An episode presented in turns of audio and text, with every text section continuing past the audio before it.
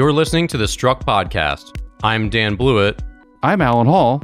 and here on Struck, we talk about everything aviation, aerospace engineering, and lightning protection. All right, welcome back. We've got another great episode of Struck, actually, a special episode today.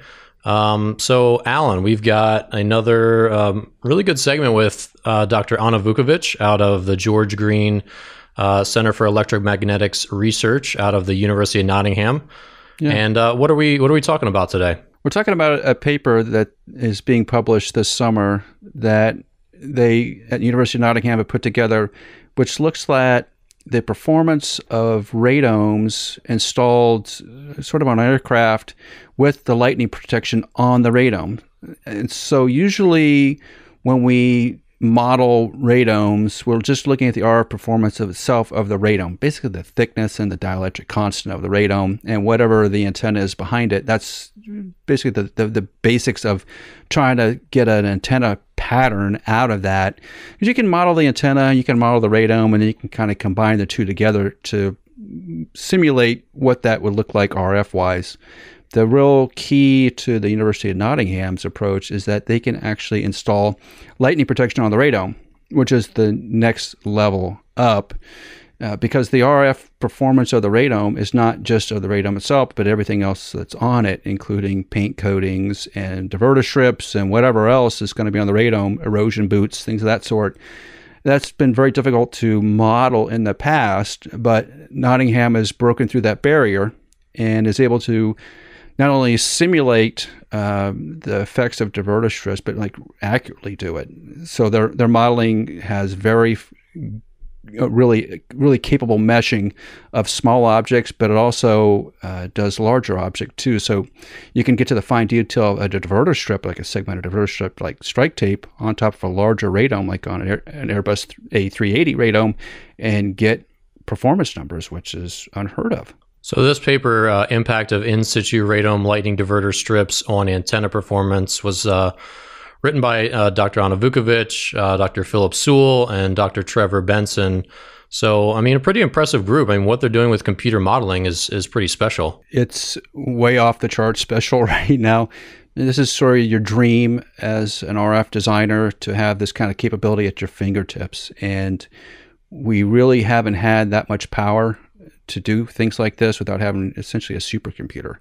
Now, because of the way that uh, Nottingham is broken up their mesh and able to handle some of those more discrete problems, now we have the capability of actually modeling an antenna and a radome in in an aircraft without having all the pieces there. So we don't have to Yeah. build it and test it. We just model it, try it, and if we don't like it, adjust it. And that's the way it should be. So big improvement on uh, reducing costs and producibility issues and all those other things that come with making aircraft parts are going to be um, greatly impacted by this paper. Well, yeah, I mean, especially in today's, you know, uh, uh, not, not just economic condition, but you know, with COVID nineteen, with all of this stuff, being able to test things in a in a lab in a day instead of having to build physical parts and put them on a plane and get people in it and gas it up and go. I mean, that seems like just a huge, a huge time and cost savings and just logistical savings with just everything that's been going on in the world. So. Good, I think Yeah, good the- the- timing for it as well. It's great timing, and there's a small cottage industry of in, in the aircraft world of testing RF testing of nose radomes, which is where this paper is is discussing in particular. There's there are a limited number of sites around the world in which they have an antenna range, and those antenna ranges are expensive, millions of dollars, and to actually get time on them is not easy either. So you have to actually make the part, ship the part to the lab, uh, get it up on the range, test it, tweak it, test it, tweak it. It- It's like this iterative process, which is expensive as all get out. And now we can do that computationally for much less cost. And thank goodness we're, we're finally getting to the point of doing this. Yeah, well, um, we're going to jump to the segment with Dr. Anna Vukovic on the impact of uh, in situ radome lightning diverter strips on antenna performance.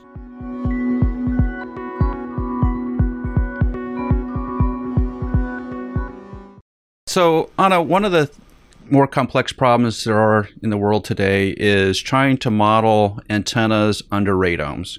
And you recently published a paper uh, discussing how your modeling can produce very accurate results uh, of a radome and antenna, and even including lightning protection on the radome. Can you explain how that all works?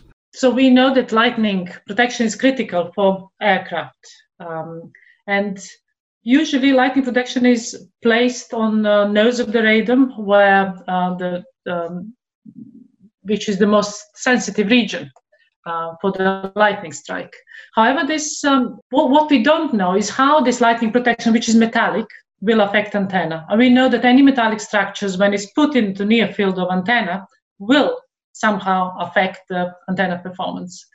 So previously, we have just modeled impact of radome, uh, simple radome with no protection on antenna. And um, in this next step, we are now including diverters on the on the uh, radome nose, metallic or segmented diverters, um, Alan, like you like you invented uh, and prototype. So, uh, in fact, I was looking at your prototype on Google uh, to uh, find out some dimensions. so.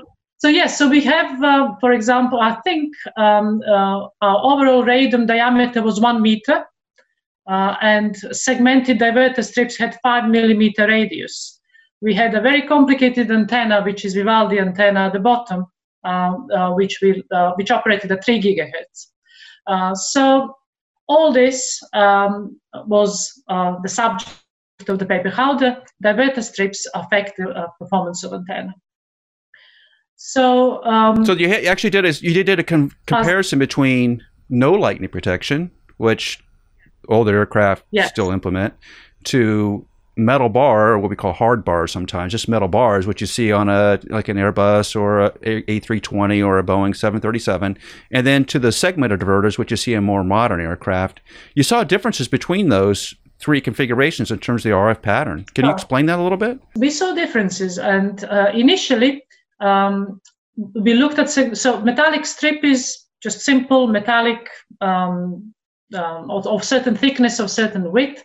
However, segmented diverter strips have um, uh, different parameters, um, uh, spacing between metallic segments, uh, size of the segments, uh, length of the segments, and so on. So what we observed is as you, redu- reduce the uh, spacing between metallic segments, um, they, uh, the, the lightning protection becomes more visible to antenna and interferes with antenna pattern more. Um, before I was um, writing the paper, before I wrote the paper, I did lots of research on what other people have found out.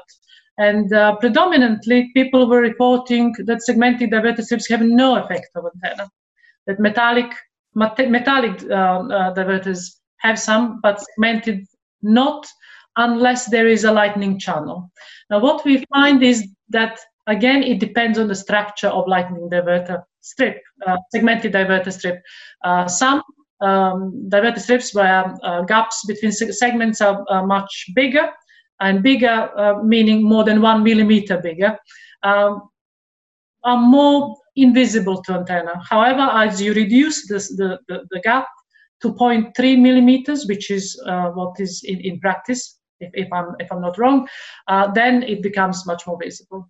It's not huge impact, but it's more than nothing. Right. Yeah. As as the each of the metal segments gets closer together, they become sort of capacitively coupled together, and then RF wise, yes. you can start to yeah. see them, and that's why we always encourage uh, customers to to we provide a lot of samples.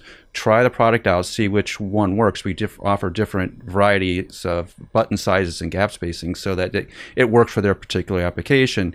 Now, the, the difficulty has been in modeling that is because the segmented diverter structure is relatively small compared to the size of the radome. So, uh, like a 737 radome is big. It's it's you know meter plus yes. diameter, and the segmented diverter the segments are very very small. So you've been really the first group that I've ever seen uh, to do something really accurate computationally, even to get the antenna patterns, which you don't see a lot of computationally with the radome. So you did the radome plus the lightning protection on it to really get accurate antenna patterns. That's unusual because the, the industry right now spends a lot of money and uh, millions of dollars of uh, and equipment and technology and parts to verify the performance of something you can do on a computer right now. which is un- unbelievable. Yes. Uh, so, how how accurate do you think this model can get? Uh, is it just a, a, matter of just knowing all the parameters here because you have the accuracy already to, to, to, to, model it, or is it more technology needed going forward? What What are your thoughts there? I think that the reason there aren't any um, sort of reported results on this is because it's very difficult to create geometry of lightning uh, diverter strip on radome. Because lightning diverter strip is designed in a flat, um, as a flat component, and radome is curved. So just simply using Boolean uh, geometry to attach um, um, diverter strip on a doubly curved surface is very difficult without creating small segments. Now, this is where um, we have our own angle. We uh, use um, sort of some um, uh, progress from computer graphics to morph um, diverters on the radome surface. That is the first step that enabled us to consider um, segmented diverter strips on the radome surface. And, and then next step is meshing it efficiently and, and sort of clustering small cells that come out of, especially of that jo- from the join of the diverter strips to the radome. Yeah, the, the, yeah, the way even it terminates. I know one of the issues that a lot of our customers have on on those radomes is how things are grounded and where, in particular, you know you're going to need a certain amount of diverter strips for lightning protection. Let's just get that out there. The question yeah. is, where do you put those diverter strips on the radome so you impact the RF performance the least, right? And right now, there's only really one way to do that: is to physically go out and put the antenna and then radome up on, a, on an antenna range, do all the measurements. And there's actually a an RTCA document, RTCA DO uh, 213, now I think of it Rev A, uh, to do that. So there's actually a whole industry set up to go do that. You can do that now without, and this Dan gets back to the all the sort of the hit and miss approach to how we design mm-hmm. anything aerospace. So what we would normally do is just take some metal tape out, take the radome, run some antenna patterns, put it where we think the diverters ought to go, and then say, yeah, no, move it here, move it there. So it's this, this real iterative process. What Anna's talking about is she can model that now. And we can do it on a computer. We don't actually have to build the article first. We can actually build oh. build it computationally. So this is the pattern where you want them, how long you want them, all that stuff. Right. Around it. Where you want them, how long gotcha. they are, where they want to be, and it, literally an inch or two either direction on where you locate a diverter can have a big impact on the RF performance. And, and Anna's paper shows that where you put the diverters matters. Yeah, and um, it also depends on on a type of diverter. If diverter has bigger spacing between segments, maybe you can put more diverters for better protection because it, it interferes less with antenna. We did look at all the all the parameters, how the length, the spacing between the diverters, spacing between metallic segments. We looked at we, we explored the whole range of parameters, and we made some, uh, I, I think, quite different conclusions from what we found in in literature to date. Oh yeah, it's it's definitely different. Now, where can people find this paper? Where is it going to be published at? I know we're coming out of the COVID nineteen, so where where where can people find this paper? So this paper is coming in uh, IEEE transactions antenna and propagation, and is in print at the moment. So it will be next month or month after, uh, very very soon. All right, well that's it for our episode here today with uh, Dr. Anna Vukovic. So if you want to follow up with her and her team uh, you can find them again at the George Green Center for Electromagnetics Research uh, on the web. And then obviously you can email her directly.